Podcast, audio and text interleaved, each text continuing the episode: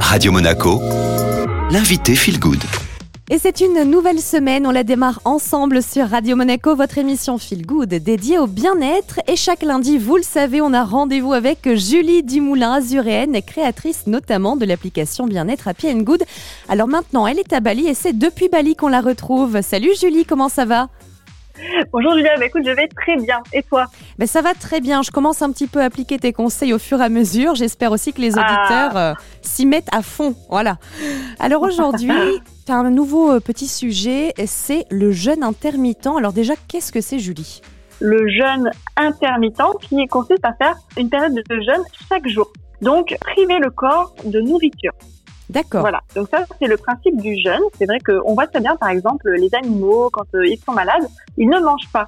Oui, c'est ils vrai. ne mangent pas vrai. pour aider le corps à se réparer tout seul, en fait, et à se concentrer sur ses défenses immunitaires plutôt que de se fatiguer à digérer de la nourriture dont il n'a pas spécialement besoin puisqu'il a des réserves. C'est pareil pour l'homme. Alors comment tu le pratiques? Puisque intermittent, tu le dis, c'est pas des durées trop trop longues. Ça consiste à rapprocher euh, ses repas. Donc, ça ne veut pas forcément dire manger moins en termes de calories. Attention, ce n'est pas un régime. Ça veut dire manger peut-être la même quantité, mais sur un espace-temps réduit.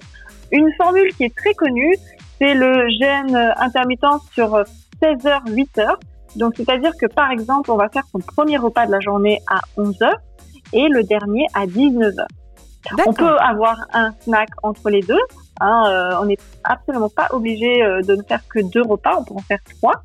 On a la possibilité de prendre un goûter à 4 heures.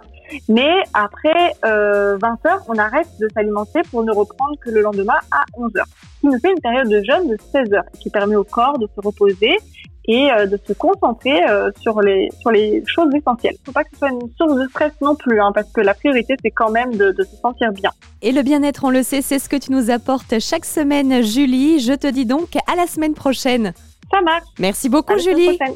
Ce rendez-vous avec Julie, créatrice de l'application Happy and Good, vous le retrouvez comme à chaque fois en replay sur radio-monaco.com. Et tout de suite, le retour de la playlist Made in Monte Carlo.